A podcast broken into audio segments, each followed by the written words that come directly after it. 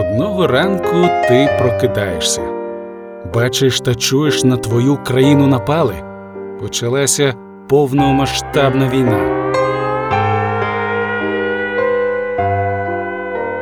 Насправді військова агресія північного сусіда триває 8 років. Але тепер його мета очевидна остаточно знищити нашу державу.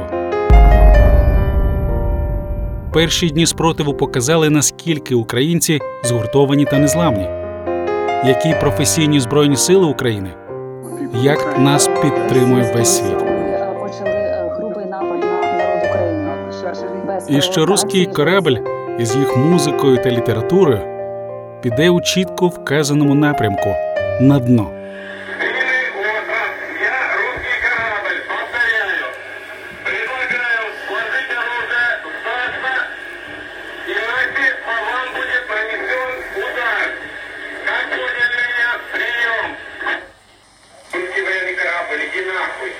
Очевидно, наша зброя це мова і книга не менше, ніж гаубиці та джевеліни.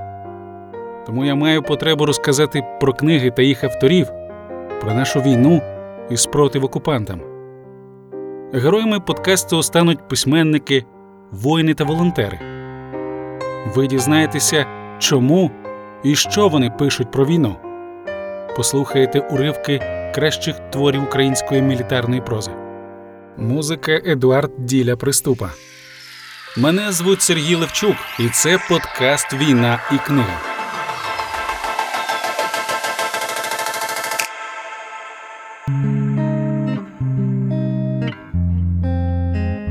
Тема розмови з письменником, художником, волонтером та добровольцем Віталієм Запекою воєнно-сатиричний роман Герої, Герої та недуже. Твір удостоєний міжнародної літературної премії Воїн світла у 2021 році. У книзі з гумором і сатирою описується життя, служба, стосунки, омани, ілюзії та сподівання вчорашніх бухгалтерів, будівельників, котрі за покликом серця стали воїнами в добровольчих батальйонах, як і сам автор, який воює на передовій. Окрім іншого, в цьому подкасті ви почуєте, яке відношення Віталій Запека мав до полку Азов та яка улюблена книга автора. Віталію, чому ви пишете мілітарну прозу? Тому що я три роки воював в АТО і, е, звісно, е, розумію причетність до історичних подій.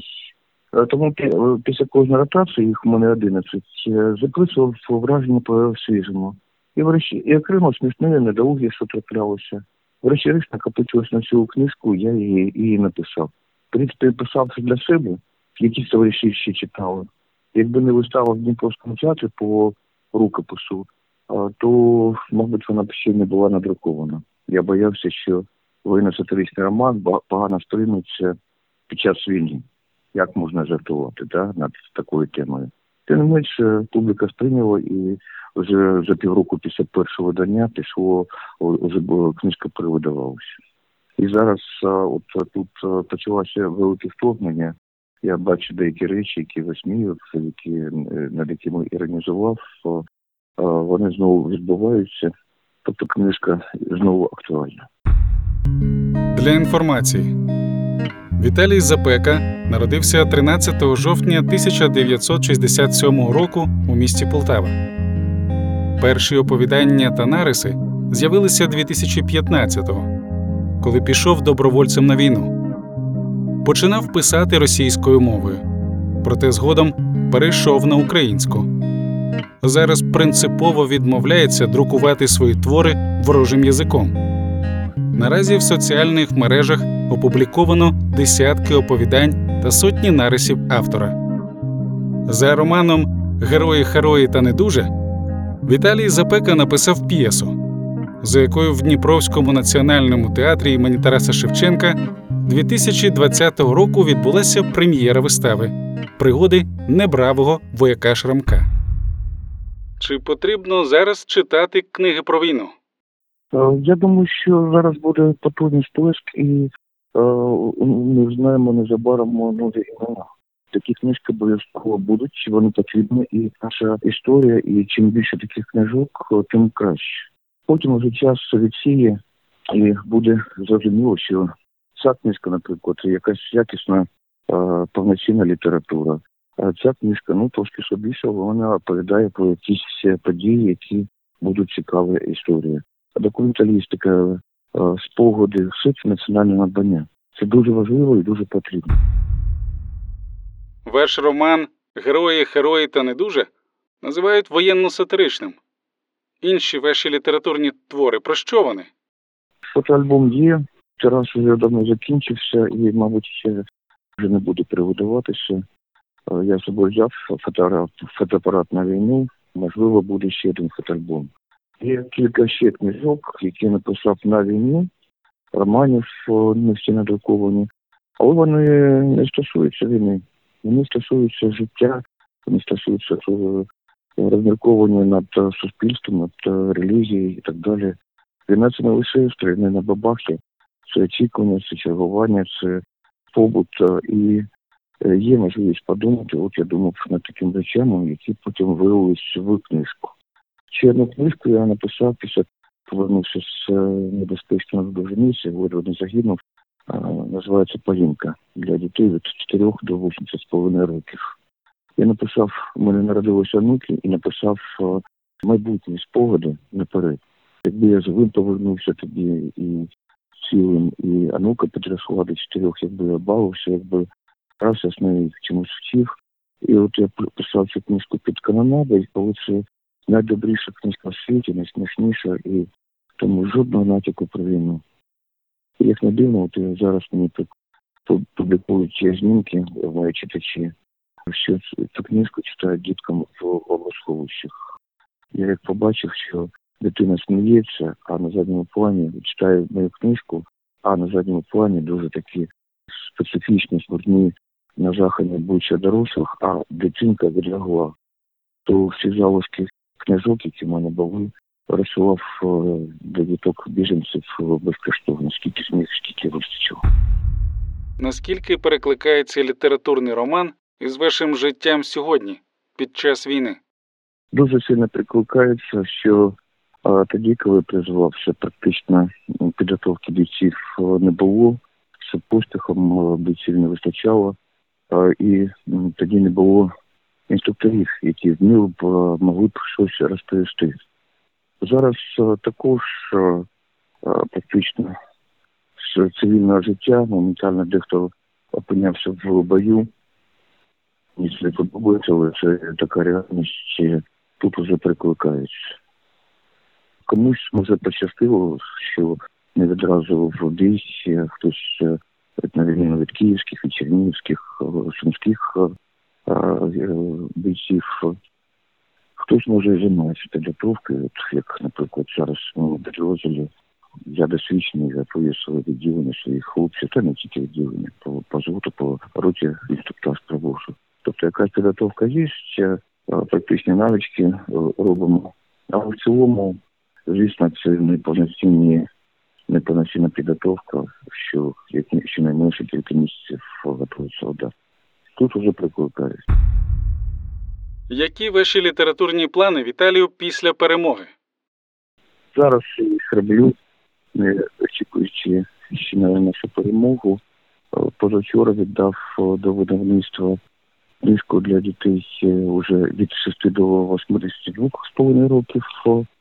Полінка 6, е, там як не продовження, але це ж смішна історія маленької дівчинки. Абсолютно добра, весела книжка для подумати. Е, Зараз е, почав писати роман про цю війну.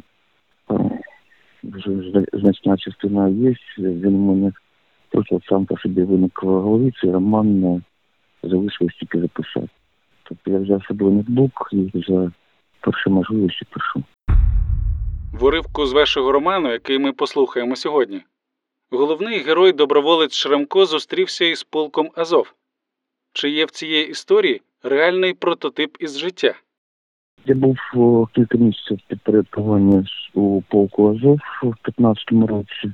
Тобто мав можливість е, спілкуватися з е, цими героями і е, з цим полком. Для них уже найкращі побажання і щире захоплення цими мужніми людьми. Спогад, який я описував, е, він дійсно мав місце. Єдине, що я особисто в ньому не приймав участь, хоча ну мені дуже хотілося розповісти, і тому я головного героя, який частково мій прототип, е, поставив ту команду з азовців. То, тому це реальна подія, реальний е, подвиг хлопців, коли при співвідношенні 1 до 20 приблизно вони побігли і відпрацювали ту техніку тих руських покидьків. е. Зараз я шкодую, що в мене ще кілька епізодів були, але по формату книжки довелося кілька розділів е, з нею викинути, щоб вона стала ціліснішою.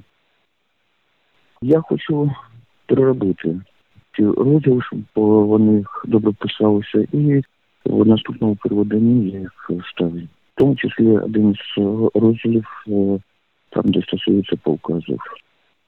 Наступному виданні я це виправлю і додам. Вашій увазі пропоную послухати уривок з роману Віталія Запеки Герої, Герої та недуже, в якому доброволець Шрамко зустрічається із полком Азов.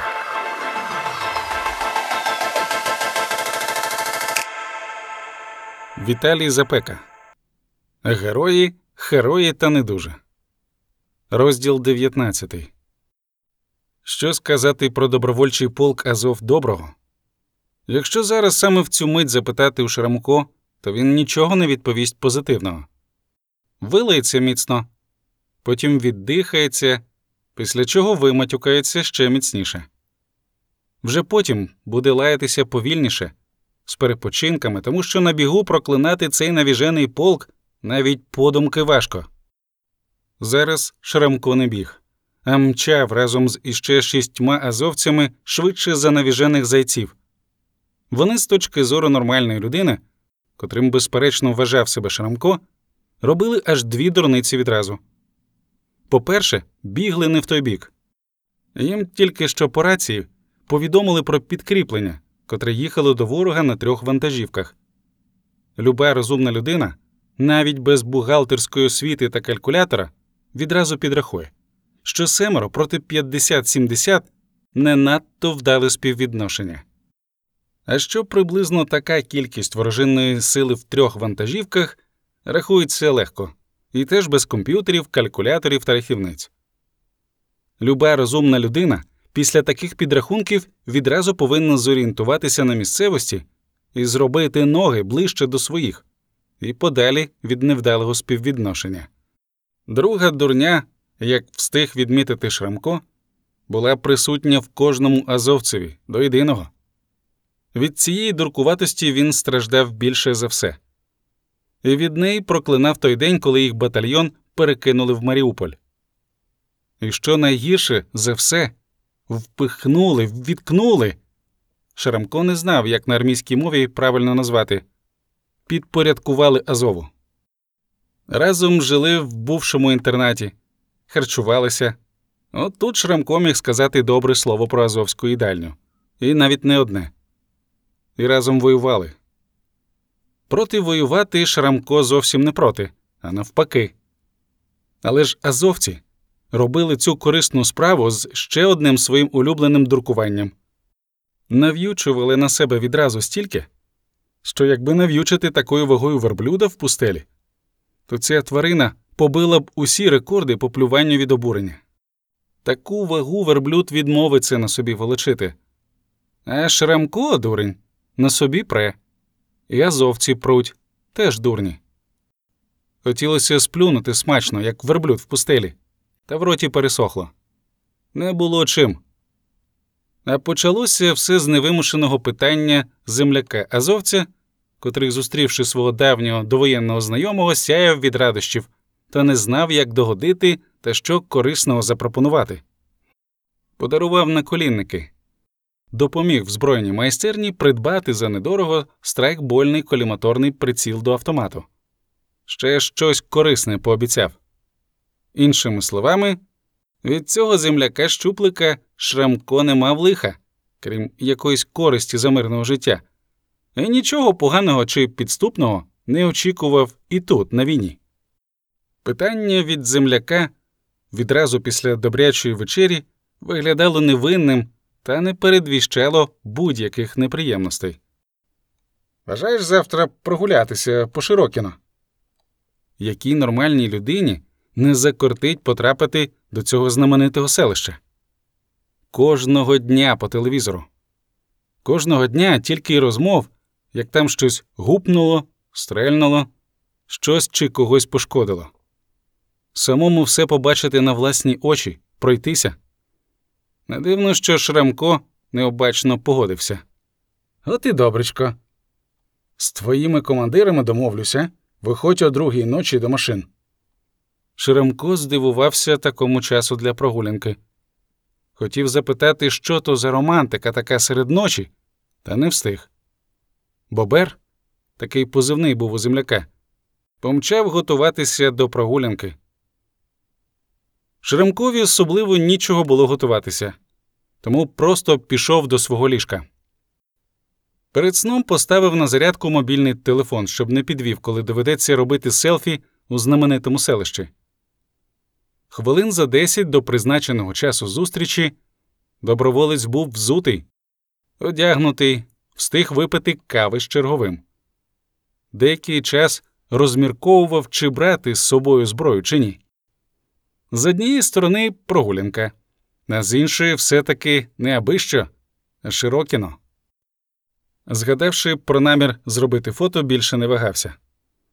Де де, а в Широкіно потрібно було виглядати мужнім, героїчним і, звісно, зі зброєю, а не як якийсь турист. Тому, крім автомату, взяв шолом, бронежилет, розгрузку. В останню мить напхав всі три ріжки з набоями, котрі за ним були записані, та почепив ножа горлоріза для додаткової художності. По дорозі до місця збору встиг глянути на себе в дзеркало. Якщо герой, то це надовго, вимовив сам до себе. Важкувато, але того варте. Машину, біля котрої метушилися азовці, помітив відразу. Підійшовши ближче, Шарамко зрозумів, що підготувався недостатньо фотографічно. Всі шестеро були в наколінниках, на локотниках. Крім ножів, з розгрузки виглядав язичок натівського джгута. І, звісно, в кожного на розгрузці було значно більше боєприпасів, крім автоматних магазинів, ще й двох видів гранати. Вся компанія повернулася на Шрамкове Здрасті вам цієї ночі. Від тиші у відповідь Шрамко відчув себе ніяково. Згадав про подаровані наколінники, котрі сховав собі під подушку, щоб ніхто їм не приробив ноги, і про які й сам забув з просонку. Це я винуватий. Заступився за нього бобер. Сказав, що брати. Я бігом. Єдине, за чим міг мотнутися Шрамко, так це за наколінниками. Звісно, не так войовничо виглядатиме, але хоч щось. В мене під подушкою все інше. Одна нога тут, а інша. На дереві.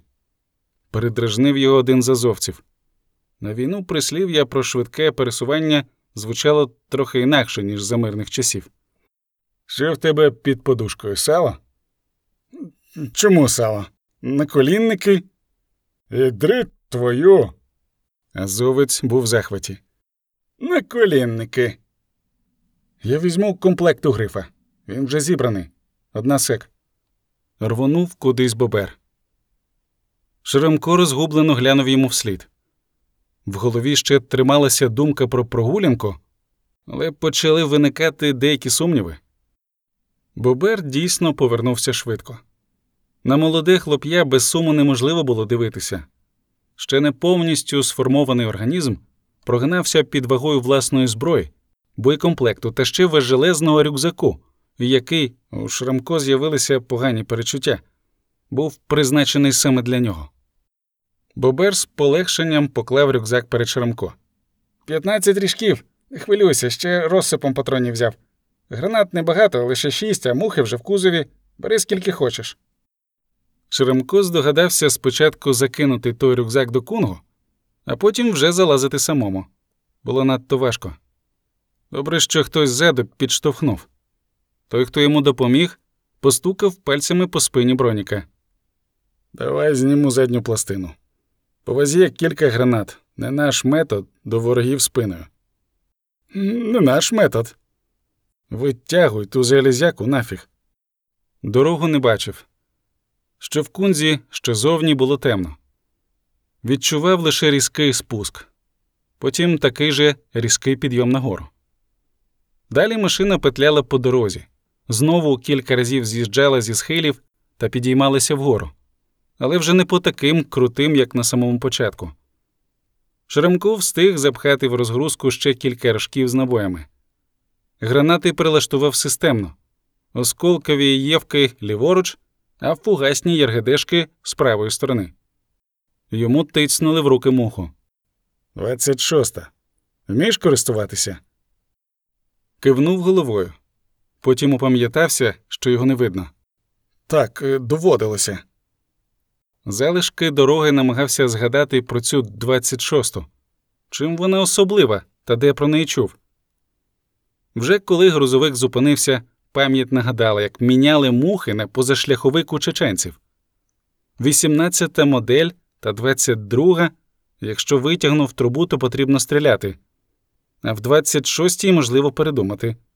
Хоча до біса передумати, стрельнути та й позбутися тих кілька кіло. Від радощів, що щось та знає, Шеремко живчиком вистрибнув з кунгу вслід за іншими. Не просто зліз, а так і сплигнув, що зайчик. В пам'яті ще збереглося, як з нього сміялися при зустрічі біля авто.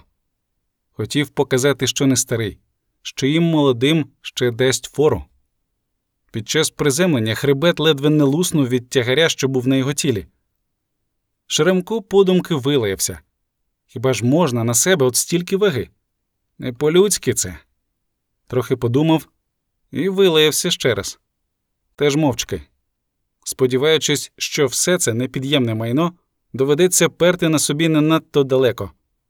Підійшов ближче до бобра. Ви завжди з мухами гуляєте. Так веселіше. Шрамко глянув на цього жартівника бобра. Худий, що хворостина.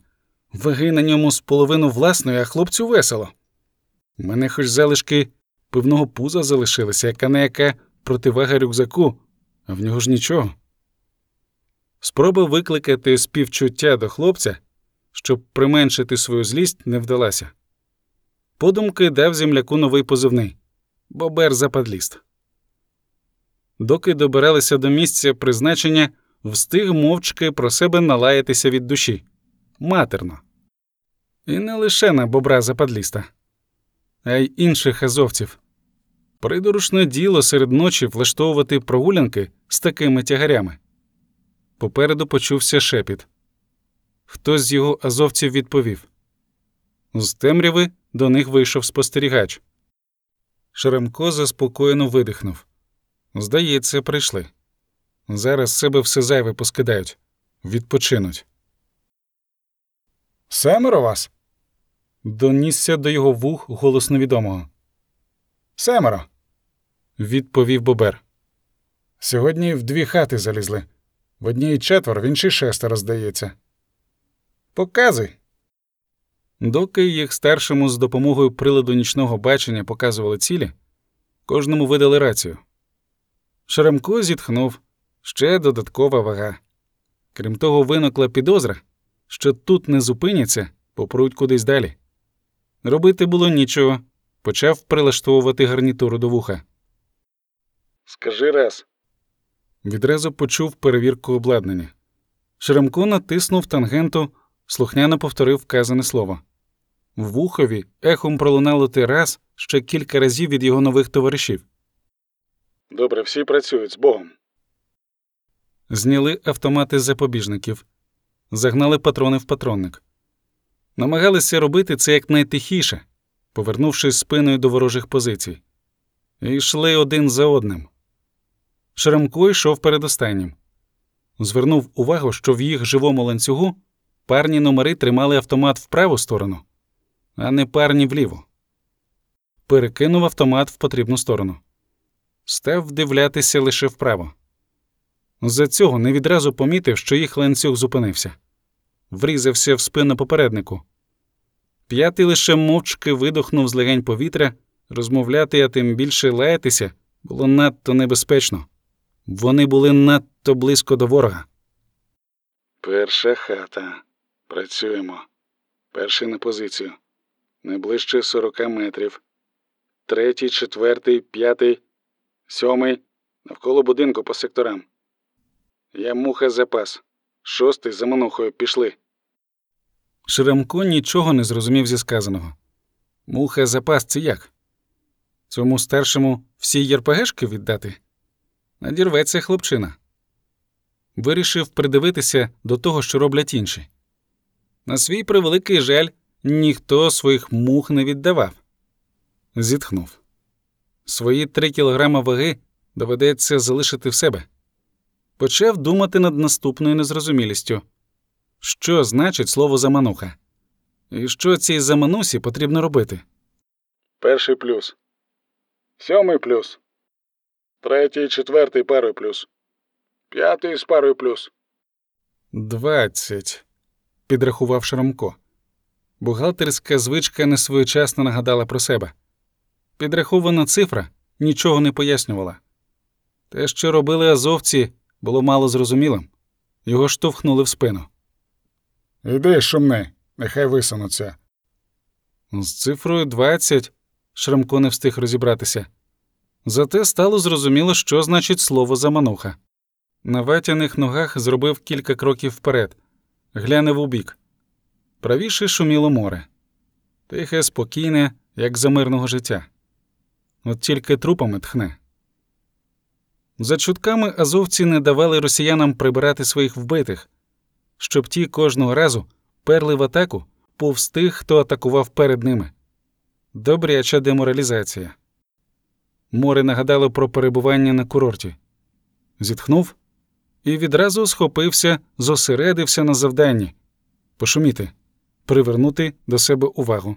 Замануха. Чай, кава, капучино, гаряча кукурудза, пахлава. Останні звуки А кричав, відкнувшись носом в землю. Над головою засвистіли кулі. Встиг побачити, як в потрібний будинок влетів заряд мухи, ще один розрив. Почулися постріли, розриви гранат. Шрамко озирнувся. Позаду нього стояв другий з відкритим ротом та наведеною мухою. Муха запас. Тепер Шрамкові стало зрозумілим значення цього слова. Цей хлопець мав стрельнути лише в разі потреби. Шрамко зрозумів, що свою задачу заманухи виконав. Згадав про автомат, прицілився на будинок, але стріляти чи ні було незрозуміло. Хто там де? Згадав, як йшли сюди ланцюгом, прицілився осторонь в праву сторону від себе. Третій всім. Хата чиста. Чотири по двісті, з майна нічого вартого. Вісімсот. Автоматично вирахував Шрамко і тут же розсердився на свою бухгалтерську звичку. Тьфу. Плюс. Йдемо на другу хату. Вони нас почули. Обережніше всім. Працюємо по цій схемі. Плюс. Плюс. Дебіт кредит суцільний, подумав Шрамко. Шостий. Почувся голос старшого. Добре прикривав правотил, вмієш? Шрамко промовчав. Нехай тільки так смачно не замані. Я слини обляпався від його пахлови. Розмова, йдемо. На прохання слухачів Шрамко цього разу не волав про смаколики на пляжі. Просто бряцав затвором, не пожалівши вилетівшого на дорогу патрона. Черги по ньому пролетіли надто високо. Шрамко вже був навчений, відразу впав на пузо і відкотився вбік. По другій хаті вальнули відразу з двох мух. Після автоматних черг почулися звуки ручних гранат. Спостерігаючи за підходами, Шрамко відчув заздрість до своїх товаришів. У кожного ноша стала легшою на муху чи гранати, та й набої щось важить. Лише у нього мінус один патрон. Хіба з тих кількох грамів спині стане легше? Шість по двісті. Чисто. 1200. Миттєво підрахував Шрамко. Плюс. Збираємося в хаті, роздивимося. В розхайдуханий будинок Шрамко заходив останнім. Пахло димом, порохом, пилом. На першому поверсі валялося два трупи. Інших вбитих побачив пізніше на другому. Добровольцю стало трохи сумно. Яку діромаху в стіні наробили? Оці бризки крові, кишки, мізки на підлозі, чиясь дача. Будувала людина аж ось такі неприємності їй. На другому поверсі було трохи світліше, ніж на першому. Починався світанок. Рація, рація, у них працює. крикнув Бобер. Шремко підійшов ближче на вигук. Бобер знімав з вбитого рацію, прислухався до ледь чутного бурмотіння. Что там у вас? Что за стрельба? Три борта с бойцами едут на подмогу, Саратов. Саратов, почему молчишь? Плюс. Нам некогда атакуют. Держитесь, они уже рядом. Шеремко зблід. На них сімох 50-60 ворогів трохи забагато, а в трьох бортах менше не буде. Навіть проти таких психів, як азовці, занадто невдале співвідношення. Від думки, що доведеться втікати з повною вагою, з невитраченим боєкомплектом, мухою, а ще й тепер не вниз, а вгору, стало сумно. Його товариші значно зменшили вагу свого боєкомплекту, а в нього лише мінус один патрон. Дебет кредит. Вниз ледве волік на собі це майно, а тепер ще гірше. Почута новина з ворожої рації викликала зовсім іншу реакцію, ніж очікував Шрамко. Оце нам фарт. Старший ледь не танцював на місці, настільки зрадів. Інші замість непокоїтися теж виглядали радісними. У Шрамко почали з'являтися погані передчуття. Тобі пощастило, в тебе ще муха залишилася. Земляк зітхнув, як здалося Шрамко заздрісно. Чому він так заздрить? здивувався доброволець. Три кіло мухи позбувся, гранат щонайменше на кілограм, патронів вистріляв на якусь вагу. Робити ноги з таким полегшенням для спини одне задоволення. До речі, про який фарт мовив старший? Запитати чи обдумати почути не встиг. Їх рацію з собою. Побігли. Разом вискочили з будинку. І дійсно побігли. Тільки не назад до своїх, а в протилежну сторону, до краю нейтральної частини селища. Саме в цю мить Шрамко біг разом зі всіма і кляв психованих азовців, на чому стоїть світ. Зараз, якщо запитати, нічого доброго про цей добровольчий полк Шрамко сказати не міг. Лише лайливе, лише з відбірними матюками. Та й того не зміг би, тому що задихався від бігу в броніку, шоломі з автоматом, мухою за плечем та рюкзаком з додатковим БК за спиною. Не з людською вагою біг. І біг зовсім не туди, куди слід було.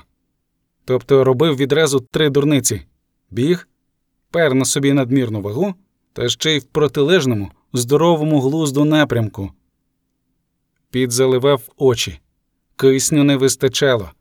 Язик хотілося висолопити на плече, бо в роті аж пересохло. Ноги почали підгинатися від втоми. Біля крайньої хати вже на вершині схилу зупинилися, причаїлися за якимись кущами. Ось вони. Встигли. Шремко крізь гілки подивився в потрібному напрямку. Метрів за 200-300 від них їхали три тентованих армійських вантажівки, певно, Уралів. Шремко вже не перепитував, що доброго в тому, що на їх кубку бійців прео така навала. Цікаво. Подумалося, що думають про них психіатри, чи виліковані вони. Так. Відповів Бобер. Не доведеться до них бігти. Самі до нас. Шрамко вперше леден був погодитися з азовцями. Не бігти це дуже добре. Підперся рюкзаком об паркан, відразу відчув полегшення тілу. Мозок спохопився, кров відступила від обличчя, відчув, що зблід. Яке не бігти? Бігти і чим швидше, тим краще. Доки ці три вантажівки не під'їхали надто близько. З таким співвідношенням навіть психи розуміють, що потрібно робити ноги. Діставайте везунчики свої мухи по команді. На Шремко дивилися заздрістю. Ці ненормальні заздрість, що в мене залишилося зайві три кілограми ваги. Шремко вже нічому не дивувався. Вільною рукою довелося згрести під з чола, потім майже відразу ще раз. Без поспіху, удавано впевненими рухами стягнув за спини трубу ЄРПГшки. Доброволець бачив, як з неї гамселять, але самому ще не доводилося стріляти. Роблячи якісь рухи, непомітно почав розглядати малюнки на боку труби.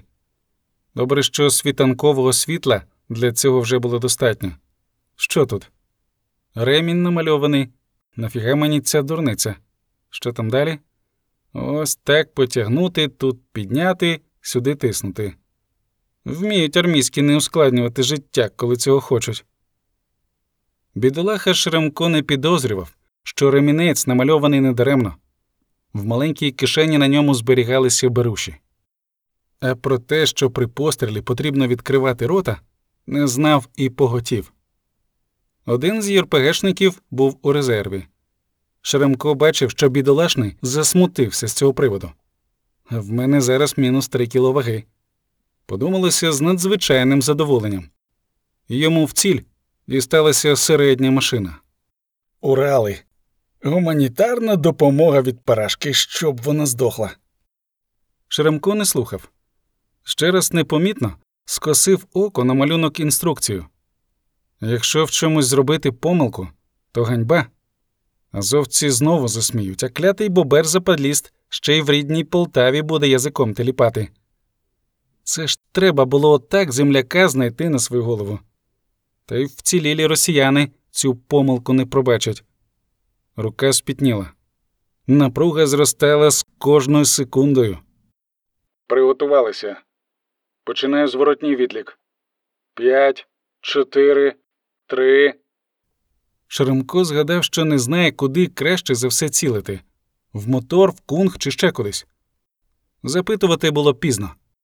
Вибрав точку в борту Урала біля бензобака, зробив поправку на швидкість авто. Два. Вогонь. Три реактивних вогника полетіли до вантажівок одночасно. Шрамко від того потрійного бабаху оглух. З подивом спостерігав, як вантажівки в повній тиші розворотило. Дві з них підкинуло та завалило на бік. Той автомобіль, по якому цілив, він запалав. Його товариші побігли вперед, на ходу стріляючи по кабінах та по тентах кунгів. Бій в повній тиші виглядав смішно, кумедно, зовсім не грізно. Шеремко відкинув вже непотрібну порожню трубу РПГшки осторонь і побіг наздоганяти товаришів. На бігу прицілився з автомата, випустив довгу чергу в тент найближчого авто. Своїх пострілів теж не чув, лише віддачу від зброї. Шремко навіть примудрився наздогнати своїх товаришів зі своєю комплекцією. Є ще порох в порохівниці, зрадів за себе. Стара борона коня не зіпсує. Тьфу, що це я ляпаю. В машини полетіли гранати. Оглухлому Шрамкові було дивно, що вони розірвалися без жодного звуку. Ще кредит, грамів на сто. Від радощів Шрамко висловився рідною бухгалтерською термінологією. Це чомусь ще більше розсмішило його. Себе не чув, але, здається, розсміявся. Відпустив з рук автомат і кинув ще кілька гранат. Із задоволенням згадав, як його вчили кидати гранати під Дебальцевим. Зараз нікому не доводилося тицяти ножем в його дупу. Гранати летіли куди треба, і розривалися там, де він хотів. От тільки й досі беззвучно для нього. Більше кілограма нажбурляв, радів Шеремко. Від цієї думки знову розсміявся, фізично відчуваючи, що тягар, який пре на собі, стає легшим. З задоволенням замінив порожній ріжок автомата на новий, стріляв довгими чергами, намагаючись відстріляти якнайбільше набоїв. Щоб не заплутатися з повними та порожніми ріжками, здогадався класти порожні до кишень у штанях. Збоку Бобер робив йому якісь знаки. Губи земляка беззвучно ворушилися. Шрамкові це теж здалося смішним. Нічого не зрозумів, але кивнув головою. Той ще раз махнув рукою і побіг до останньої перевернутої вантажівки. Шрамко побіг за ним, із задоволенням відчуваючи, що бігти стало значно легше. Семеро автоматів стріляли крізь тент. Дірочок в брезенті ставало дедалі більше, від чого цупка тканина стала схожою на діряву марлю. У Шрамко штани почали тягнути до землі від порожніх автоматних ріжків. Здавалося, що ще трохи, і ремінь не витримає, і штани з нього спадуть. Це знову його розсмішило. Стара борона коня не зіпсує. Зарепетував на повну горлянку. Відчув, що лише зараз слух почав до нього повертатися поволі, глухо, але вже щось чув. Знову засміявся на цей раз від радощів. По гранаті в кожен кузов і повертаємося. Старший був поруч, тому Шрамко вдалося почути його команду. Та хоч по дві. Крикнув у відповідь Шрамко. І дійсно пожбурив до кожного кузова по дві гранати, задоволено відчуваючи, як його ноша стає значно легшою. На зворотньому шляху Шрамко бачив, що його нові товариші дивляться на нього дещо дивно. Ловив на собі ці погляди і ніяк не міг зрозуміти їх причину. Подумки згадав недавні події. Здається, нічого такого, начебто не осоромився. Як там, подумалося, в прислів'ї. Загалом було цікаво, але батькам краще не розповідати. Від цього жарту мимоволі засміявся. Товариші знову зиркнули на нього тим дивним поглядом, що не давав спокою. Про всяк випадок перевірив ширинку. Все гаразд. Де я лопухнувся? Ті погляди не давали спокою. Й що? Коли щось не те, нехай вибачають, з кожним буває. Я, може, перший раз такий зрубі, нічого дивного. Щоб відволіктися, насипав у кашкет запасних патронів. Почав заряджати порожні ріжки. Зате штани не загубив. Знову засміявся, згадавши, як порожні ріжки в кишенях тягнули його штани донизу. На нього знову дивно глянули. На цей раз всі одночасно. Чого вони? Сміятися не можна. До нас у полк скандинави приїздять. Порушив тишу старший. Шрамко відволікся від заряджання магазинів, почав слухати. В них свої таракани в голові. Померти в бою, Валхала, смерть зі зброєю в руках, воюють жорстко, але недовго. Грузинів бачив. кивнув головою Шрамко.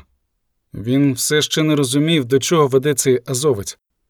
Але що розмова стосується саме його, відчув по тому, що старший, коли почав говорити, дивився йому прямо у вічі. Хорвата постійно п'яного бачив, скандинавів ні, не бачив. А вони є. махнув рукою старший. Я не про те. У них бій як свято. Для них в бою берсерком найвища повага. Якщо довів себе до такого стану, вважай, що він вже загинув. Для них смерть берсерком найкраще місце у Вальхалі, біля їхнього Одена. До чого ти мені це зараз? Не зрозумів Шрамко.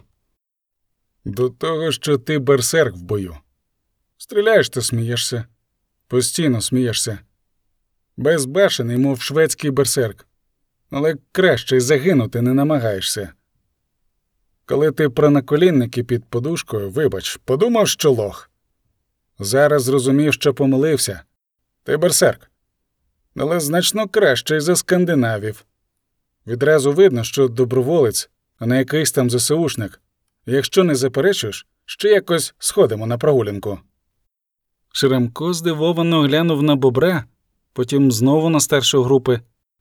Почути було дивним, неочікуваним. Він бухгалтер, берсерк. Смішно. Зізнатися, що оглух від пострілу мухи було соромно. Про те, що радів кожній пожбуреній гранаті, бо від того тягати на собі ту надлюдську вагу ставало легше, теж не хотілося розповідати. Нехай краще берсерком вважають. Який щирий українець відмовиться від доброї прогулянки? Віджартувався новоспечений берсерк і знову зосередився на заряджанні набоїв. Тепер в машині сміялися всі. Якщо запитати Віталія про улюблену книгу, він згадує сатиричний твір білоруського автора Єхима Севели Папуга, що говорить на ідиш. Герой Севели Янкіль Лапідус в часи Другої світової війни змушений брати участь у воєнних подіях на Сицилії, в Індокитаї. Книга просякнута здоровим гумором і позитивним ставленням до життя. Власне, як і вся творчість Віталія Запеки. Це подкаст Війна і книга. З вами був Сергій Левчук. Підтримуйте ЗСУ і слава Україні!